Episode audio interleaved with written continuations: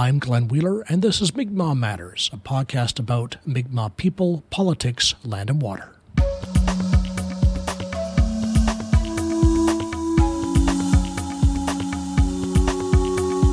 Thanks for your support via patreon.com forward slash Mi'kmaq Matters.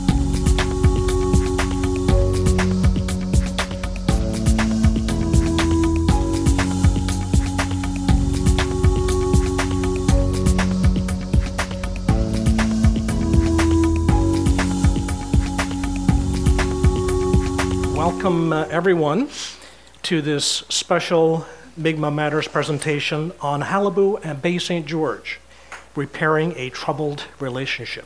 I'm Glenn Wheeler. We're here at the Stephenville Lions Club and live on Facebook. We give thanks for being uh, able to be together.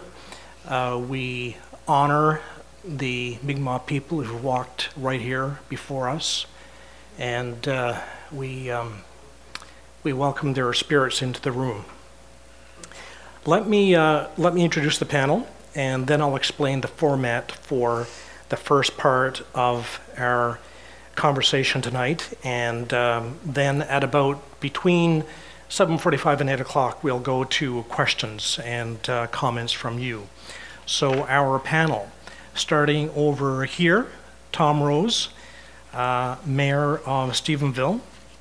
Uh, most of you know Tom, of course, and uh, Tom, uh, I guess we can. Uh, uh, let's just do a little inventory on Stephenville. Stephenville, of course, is the admin center for Bay St. George, I think it's fair to say. Yeah, correct. we're a regional center.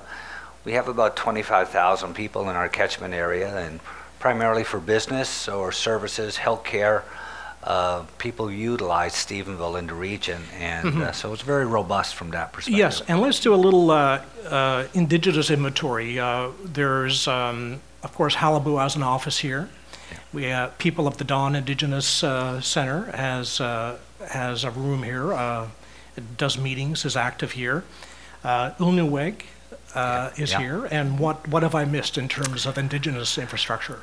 Well, I guess uh, from a town perspective, uh, in the early days, uh, when I, I, worked in economic development uh, as a volunteer uh, for a while, um, we had done some inventory on Aboriginal businesses, for example, in the Bay St. George region, which was Zone 9.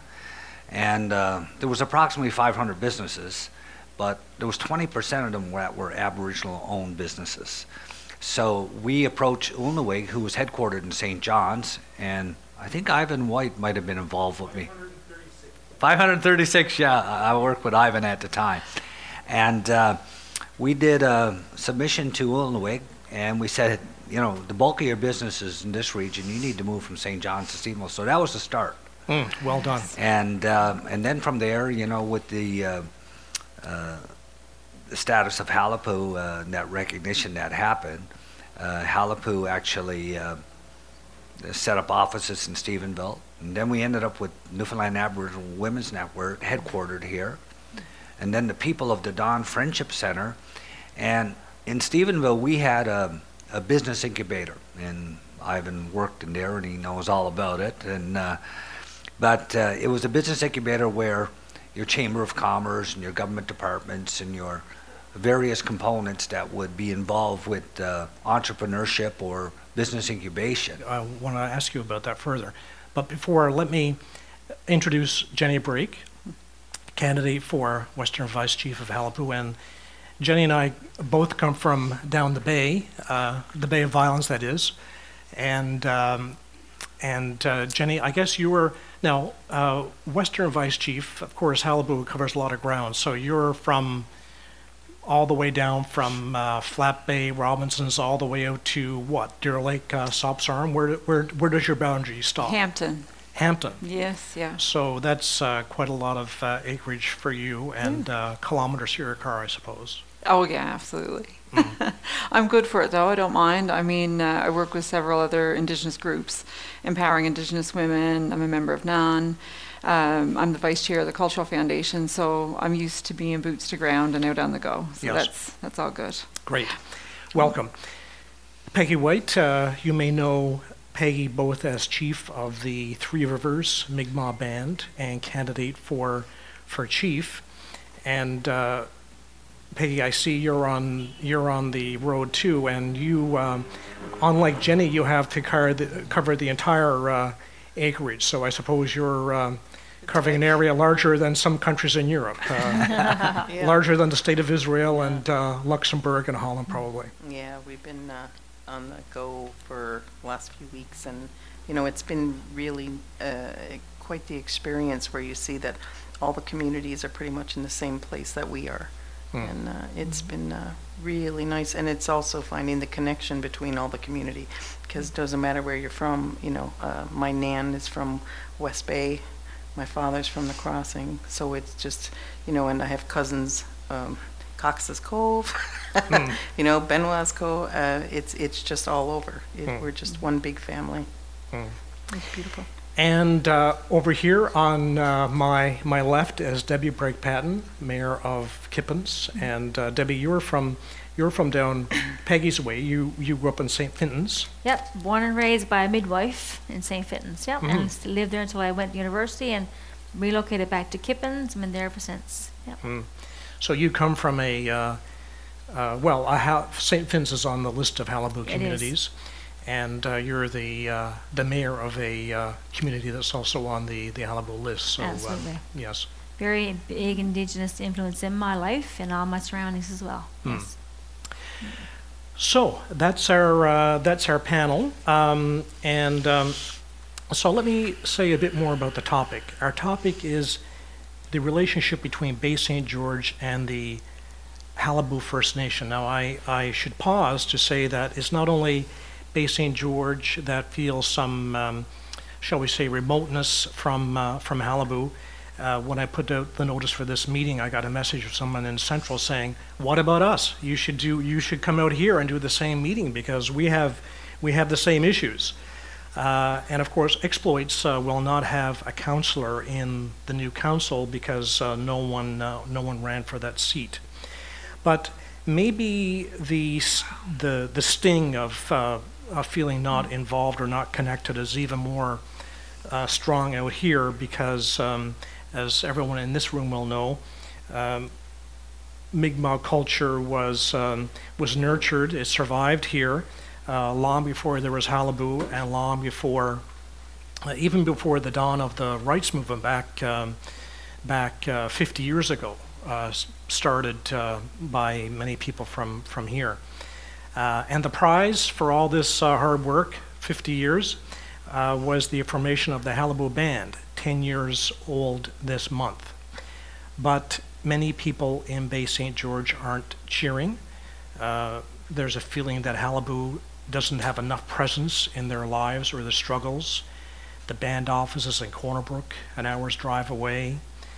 There's a government bu- bureaucracy there that provides 50 jobs for uh, mostly in Corner Brook, but for Bay St. George, um, not so much. So, our questions for the evening Does it have to be this way? What do people want from Qalipu, and can Qalipu deliver? Those are our questions. And I've, um, in consultation with our panel, I divided up our, our discussion into four sections culture, health, economy, and Qalipu structure.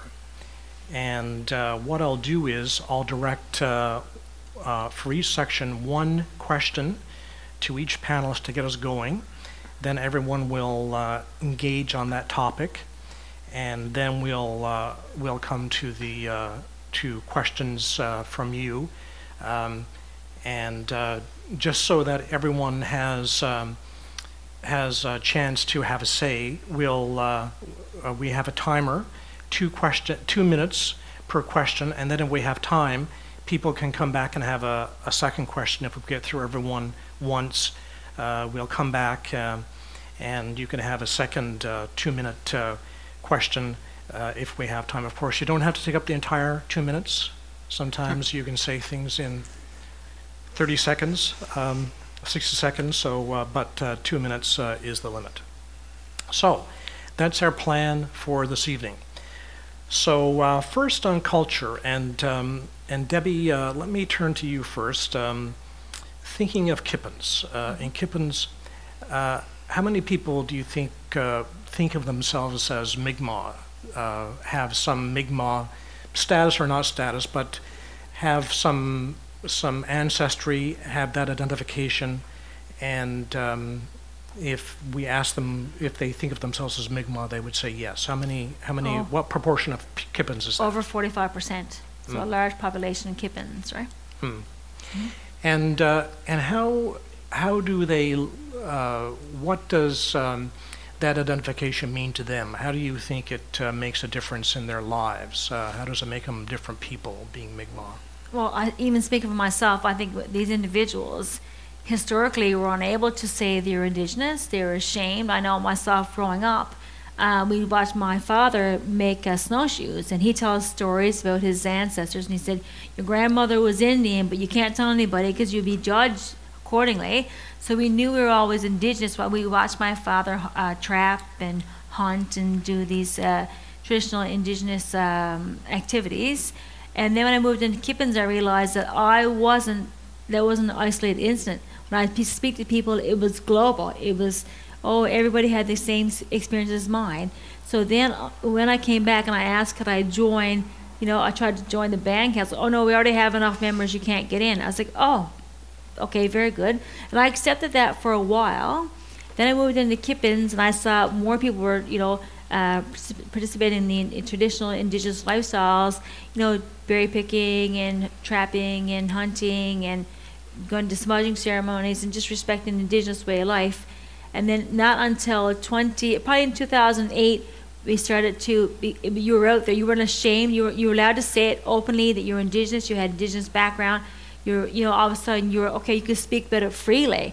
And by 2011, you're actually, wow, we're being recognized. But it was a whole, I can say from a child and up to, a, it was a natural progression of silence to being able to speak about it and then being proud to be, to talk about it. Let me ask you this, and panelists, uh, uh, feel free to um, to interject with any comments. But I wanted to ask you. You mentioned the hunting and the trapping, and one issue that comes up is um, is whether Qalipu should pursue uh, some kind of hunting and fishing rights. Um, of course, Murray Duffy um, is Murray Duffy here tonight. Uh, uh, Murray uh, uh, has been in court uh, as a result of uh, uh, catching fish during the recreational fishery and asserting uh, some right to fish for being Mi'kmaq.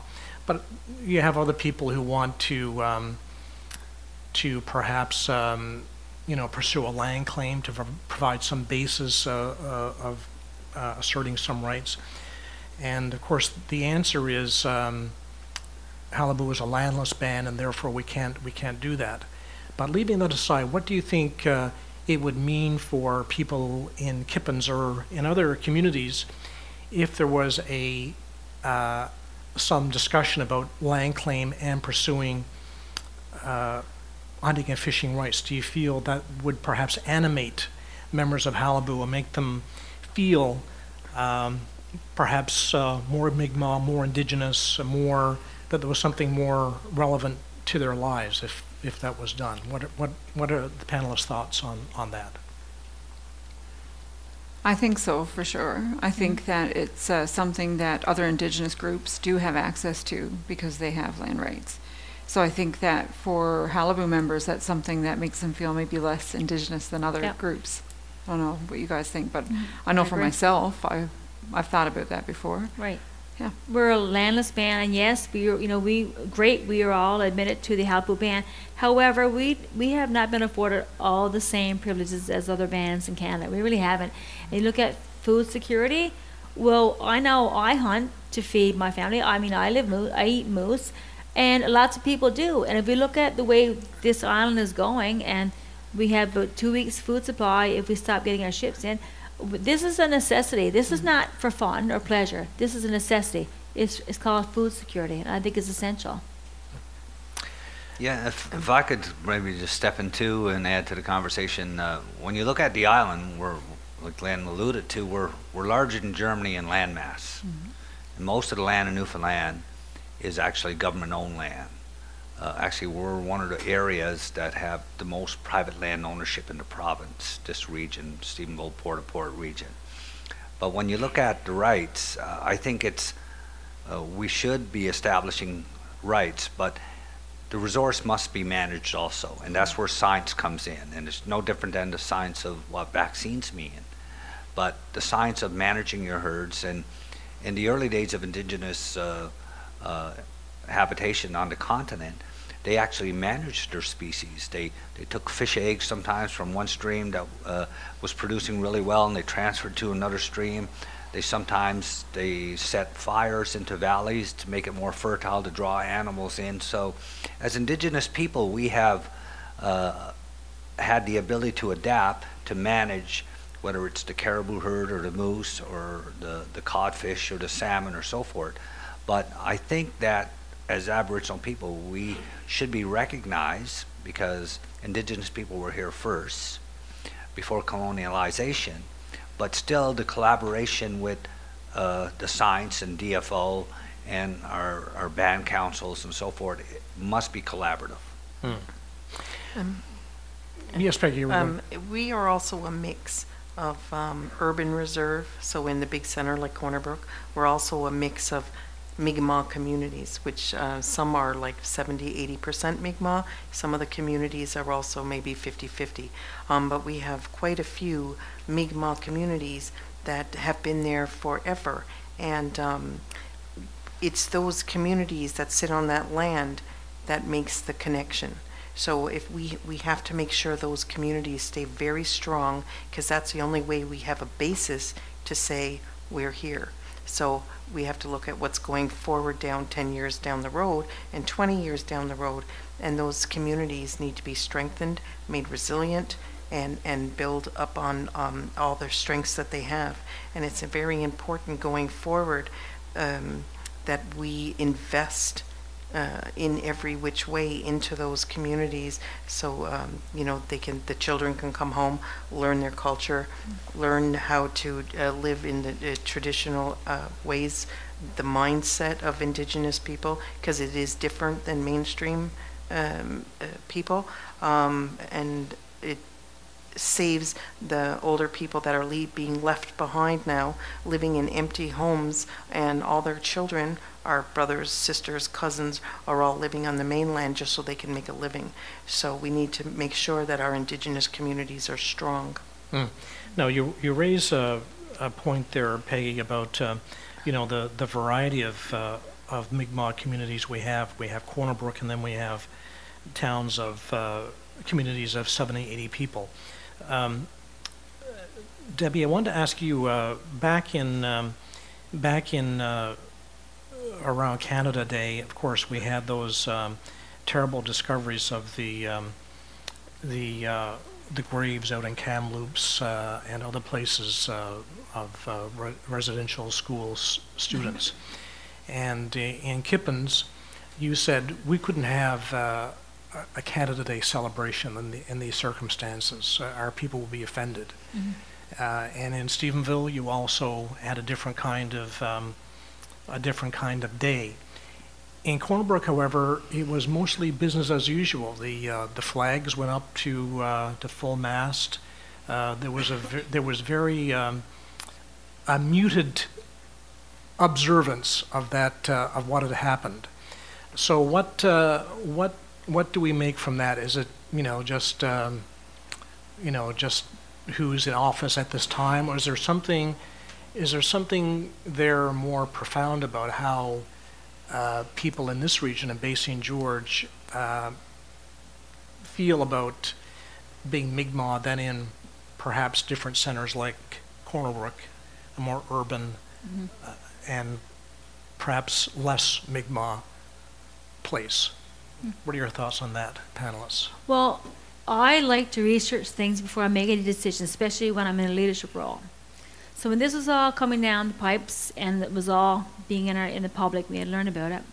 I consulted. I consulted with provincial representatives of the government as well as federal representatives, and nobody could give me a straight answer. they just said, "Oh well, this is what's the rest of Canada doing? What are you going to do?" And I said, "Well, I need some answers." So then I spoke, to, um, sit on a number of other councils and boards provincially, and I spoke to a, a colleague who is from Conne River. I said, I'm, I'm struggling here. I said, because I want to really recognize this, uh, you know, cancel the can not cancel Canada Day, because you can't cancel that we are Canadians. However, I, I didn't feel like that our community should be celebrating on Canada Day, but I couldn't get a straight answer. So this man from Conne River said to me, Debbie, it takes leadership to make this decision, and you have to make a decision and live by it. So I made this, this decision, and there were some other lead, leaders in the community that was kind of resentful that I canceled the, the games and the fun for Canada Day. But I thought we have so many more years to celebrate Canada Day. We can't take one day to remember and you know pay respect and recognize what has gone in the past. So I did. As a mayor, I went to council, and uh, we made a decision to let's just take this day as a day of, you know, reconciliation, and we did. And I think we, you know, some people probably didn't like it, but you can't worry about that. You just have to make a decision and move forward and be happy for a decision. I think it's the best decision we ever made because then now September 30, it's a you know National Day of Reconciliation, and I think you just got to show leadership in your hmm. communities. Jenny, uh, you uh, you're an artist uh, as part of your many uh, your many talents, and uh, you um, the Grand Council flag that hangs in City Hall in Corner Brook, you had a hand in, in doing. It's, uh, it's your work. So you know Corner Brook. Um, mm. Perhaps you're in a situation to compare the two places on, uh, yes. on an issue uh, such as this. So what, what are your mm. thoughts about the difference in the way pe- people feel about these things at Bay St. George uh, from the way they do in Corner Brook? Well, I had to kind of laugh. He said I had a hand in it, and I literally almost lost a hand over it because I, uh, I, I sewed up the flag myself. But I had been adamant about getting that flag there for three years, probably four. Um, just getting turned down over and over, you know. Reason being that we have so many cultures in Corner Brook, which I recognize. We have lots of beautiful cultures in Corner Brook, but we are an indigenous community. Right. So it's wonderful to recognize everybody, but we were there first, you hmm. know. Um, so when Canada Day came around, I approached our municipality and said, you know, what are we going to do? We have to, you know, how are we going to approach this? I'm here to support you as an Indigenous community member. Um, what's the plan? And there was a whole lot of him and han. And I mean, like yourself, you you had to do your due diligence and look into it, and I guess they did as well. And I, I don't think they could just come to the right answer on it. Mm-hmm. It was very disappointing. I actually made plans to come to Stephenville because I said no, I'm going to go where I feel most comfortable in this situation. So at the last minute, our wonderful newly acclaimed board counselor Sherry Dean organized a small gathering of uh, the women's group at the community room at Qalipu and so I said, no, I'll stay here in my community and, and support the people that are going to uh, do the right thing that I felt was the right thing. And that's what we did. So it was, it was a big conflict for me that day because even though Corner Brook is the center, I mean, it's the office for Qalipu, I do quite often come to this region for my culture and for, I guess, to feel at home with my Mi'kmaq community.